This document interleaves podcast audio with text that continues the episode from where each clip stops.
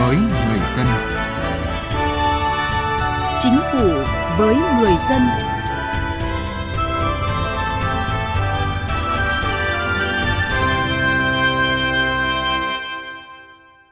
Thưa quý vị và các bạn, Luật vệ sinh an toàn thực phẩm quy định thực phẩm chức năng là sản phẩm dùng để hỗ trợ chức năng của cơ thể con người, tạo cho cơ thể tình trạng thoải mái, tăng sức đề kháng, giảm bớt nguy cơ mắc bệnh.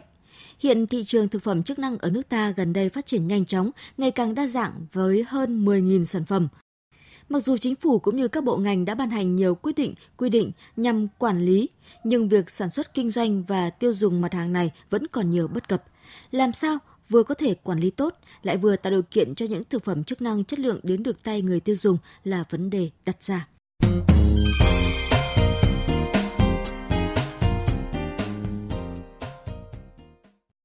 Thưa quý vị, thưa các bạn, theo Hiệp hội Thực phẩm chức năng Việt Nam, nếu như năm 2000 mới chỉ có khoảng 63 sản phẩm thực phẩm chức năng của 13 cơ sở nhập khẩu vào Việt Nam, thì đến nay cả nước đã có tới hơn 4.000 doanh nghiệp tham gia sản xuất và kinh doanh với hơn 10.000 sản phẩm đang lưu hành.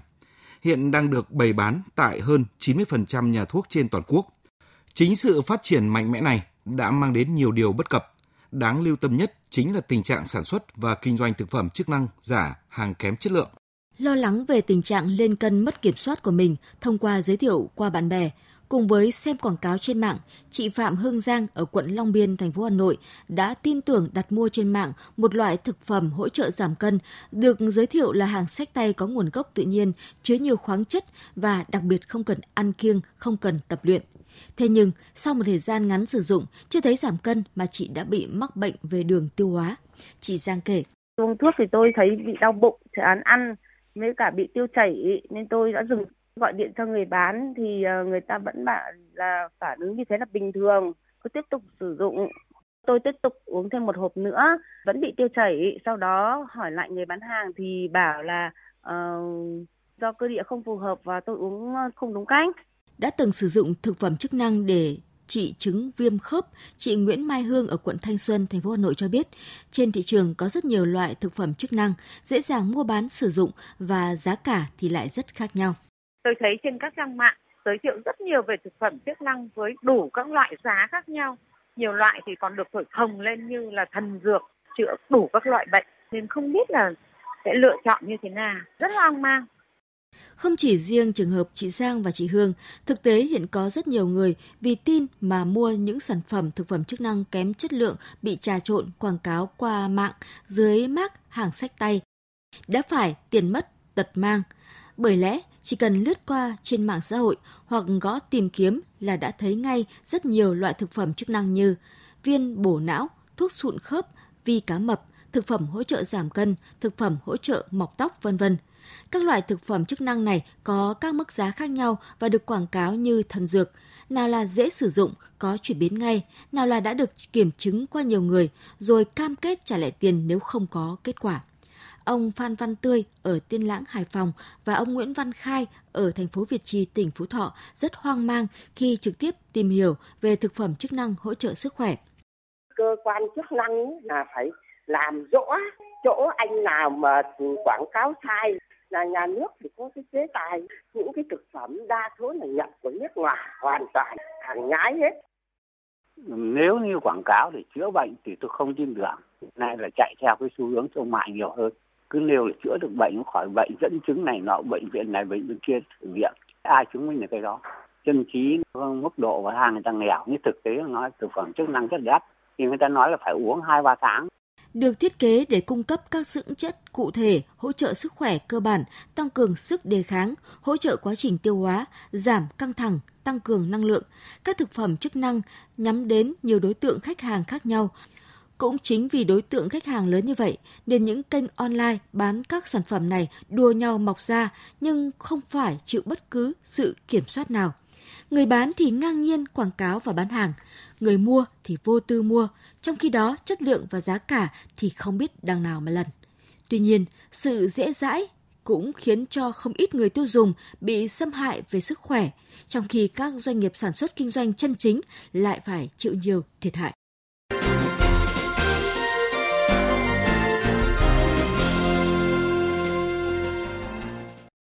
Thưa quý vị và các bạn, mặc dù các cơ quan chức năng đã có cảnh báo thực phẩm chức năng không phải là thuốc mà chỉ góp phần nâng cao sức khỏe, người dân cần thận trọng khi sử dụng thực phẩm chức năng để tránh dùng phải hàng giả, hàng nhái gây hại cho sức khỏe.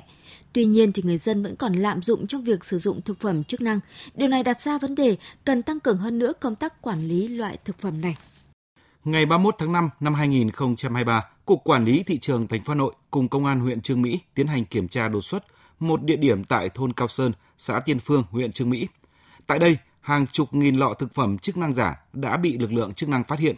Đáng chú ý, sản xuất và đóng gói tại căn nhà chật hẹp. Tuy nhiên, phía bên ngoài, các vỏ hộp phần lớn được thể hiện có xuất xứ từ các nước như Mỹ, Nhật Bản, Hàn Quốc. Trước đó, ngày 23 tháng 2, đội quản lý thị trường số 1, Cục Quản lý thị trường thành phố Hà Nội đã chủ trì phối hợp với Cục Cảnh sát hình sự Bộ Công an và Công an quận Hoàng Mai tiến hành kiểm tra đột xuất điểm tập kết kinh doanh hoàng hóa tại khu đô thị Time City, phường Mai Động, quận Hoàng Mai. Tại thời điểm kiểm tra, lực lượng chức năng đã tạm giữ gần 1 tấn bao bì, tem nhãn và gần 2 tấn thành phẩm, nguyên liệu thuốc và thực phẩm chức năng, tương đương hàng triệu viên các loại hình viên nhộng. Tất cả các viên thuốc được đựng trong các túi lớn, không có bao bì nhãn mác. Chủ cơ sở cũng không xuất trình được các giấy tờ hợp pháp liên quan đến kinh doanh các loại hàng hóa này. Lý giải nguyên nhân tình trạng lộn xộn phức tạp của thị trường thực phẩm chức năng, các chuyên gia cho rằng chủ yếu do hiện nay việc quản lý mặt hàng này còn khá lỏng lẻo, công tác thanh kiểm tra chưa bắt kịp thực tế. Cùng với đó, chế tài xử phạt vi phạm chưa đủ mạnh để răn đe đối với những doanh nghiệp, cơ sở sản xuất kém chất lượng. Bên cạnh đó, tuy đã có một số văn bản về quản lý quảng cáo, song việc áp dụng và thi hành trên thực tế vẫn chưa thật sự quyết liệt và hiệu quả. Ông Nguyễn Xuân Hoàng, Chủ tịch Hội đồng thành viên Công ty trách nhiệm hữu hạn tư vấn y dược quốc tế IMC nhìn nhận. Đây là một trong những cái mà chúng ta cũng còn thiếu những cái chế tài chế tài chưa đủ mạnh, chưa đủ cái sự răn đe thì rõ ràng là các doanh nghiệp họ có thể làm giả những cái doanh nghiệp lớn. Đồng thời, chúng ta cũng chưa áp dụng các cái tiêu chuẩn à, ví dụ như GMP ấy, thực hành sản xuất tốt ấy, thì là người ta cũng dễ làm giả hơn. Theo các chuyên gia, thực phẩm chức năng chỉ được phép lưu hành sau khi kiểm nghiệm và được chứng nhận phù hợp với nội dung công bố. Ngoài ra, định kỳ doanh nghiệp còn phải gửi mẫu sản xuất tới phòng kiểm nghiệm để kiểm nghiệm chỉ tiêu công bố và lưu lại kết quả kiểm nghiệm đó. Nếu không đảm bảo, doanh nghiệp sẽ bị thu hồi sản phẩm.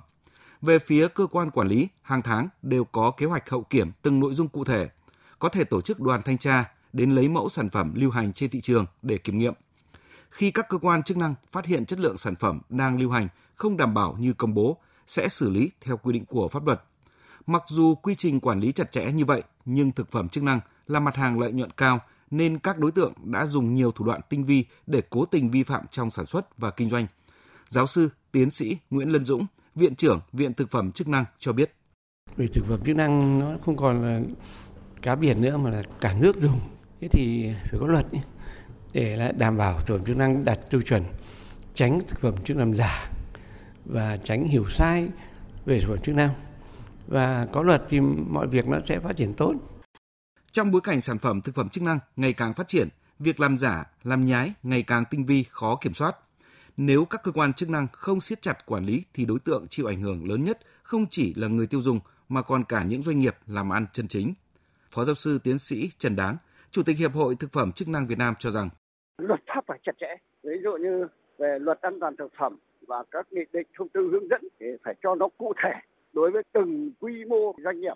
Cái thứ hai là phải bắt buộc doanh nghiệp áp dụng các tiêu chuẩn sản xuất. Cái thứ ba là phải tăng cường kiểm tra để xử lý kịp thời.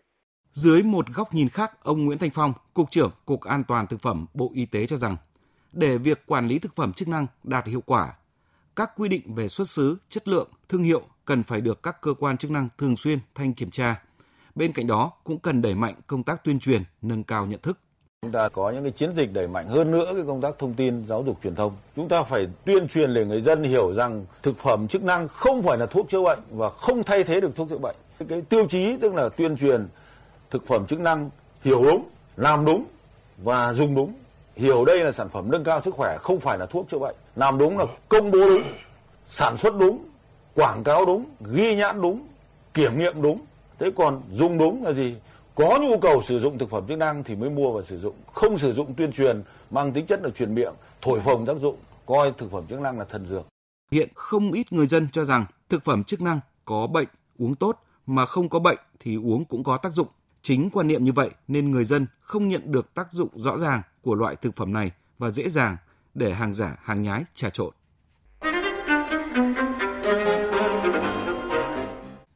Thưa quý vị và các bạn, chất lượng an toàn vệ sinh thực phẩm tác động trực tiếp thường xuyên đến sức khỏe, thậm chí tính mạng người sử dụng.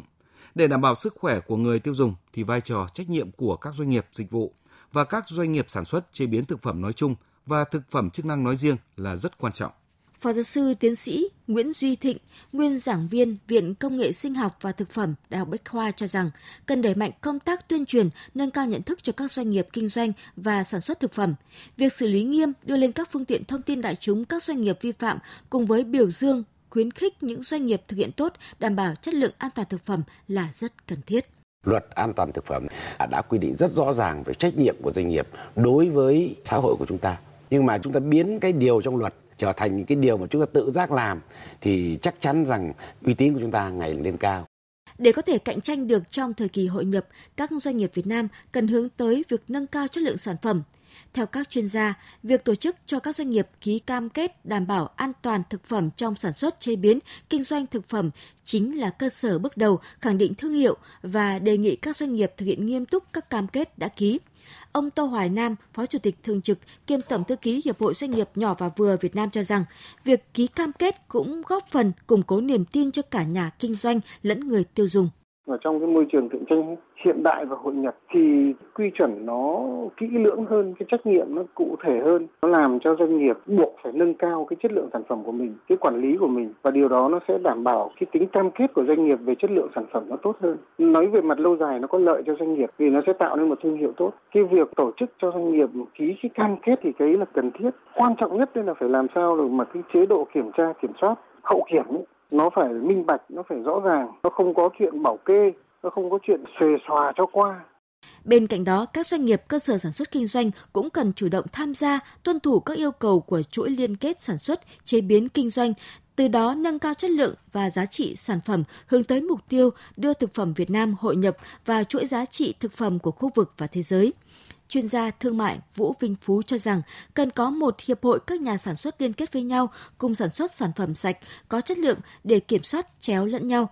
Bên cạnh đó thì các cơ quan chức năng cũng cần kiểm tra, giám sát các doanh nghiệp để kịp thời phát hiện những vi phạm trong sản xuất và kinh doanh, đặc biệt là sản xuất và kinh doanh các loại thực phẩm chức năng cái cố gắng của doanh nghiệp, cái tự giác của doanh nghiệp để xây dựng thương hiệu, để bảo vệ mình là chính. Nhưng mà bản chất một mình doanh nghiệp không thể làm nổi. Và cái này chúng ta phải liên kết lập lại trật tự, cả sản xuất lẫn phân phối. Và đảm bảo là thiết lập các cái chuỗi sản xuất phân phối hết sức hiệu quả và chặt chẽ. Quá trình hội nhập kinh tế quốc tế đòi hỏi các doanh nghiệp phải minh bạch hóa các loại sản phẩm với những tiêu chuẩn khắt khe về chất lượng và sự an toàn trong chuỗi cung ứng thực phẩm toàn cầu. Chính vì vậy, trách nhiệm đảm bảo chất lượng vệ sinh an toàn thực phẩm của các doanh nghiệp là yếu tố đảm bảo sự phát triển bền vững. Chương trình Chính phủ với người dân xin kết thúc ở đây. Cảm ơn quý vị và các bạn đã quan tâm theo dõi. Trong những năm qua, công tác phòng chống HIV/AIDS đạt được nhiều kết quả tích cực Cùng với đó, hoạt động trợ giúp pháp lý cho người nhiễm HIV cũng đã góp phần tạo thuận lợi cho họ được tiếp cận dịch vụ pháp lý miễn phí, giúp bảo vệ quyền và lợi ích hợp pháp trước pháp luật. Theo quy định pháp luật trợ giúp pháp lý, người nhiễm HIV là trẻ em, người có công với cách mạng, người dân tộc thiểu số cư trú ở vùng có điều kiện kinh tế xã hội đặc biệt khó khăn, người bị buộc tội từ đủ 16 tuổi đến dưới 18 tuổi, thuộc hộ nghèo, hộ cận nghèo hoặc đang hưởng trợ cấp xã hội hàng tháng khi gặp vướng mắc tranh chấp pháp luật về hình sự, dân sự, hành chính, hãy đến Trung tâm trợ giúp pháp lý nhà nước thuộc Sở Tư pháp tỉnh, thành phố trực thuộc Trung ương, nơi cư trú hoặc các tổ chức tham gia trợ giúp pháp lý ở địa phương để được trợ giúp pháp lý miễn phí. Các bạn có thể tìm địa chỉ liên hệ và số điện thoại của các trung tâm trợ giúp pháp lý nhà nước và tổ chức tham gia trợ giúp pháp lý theo một trong các cách sau đây.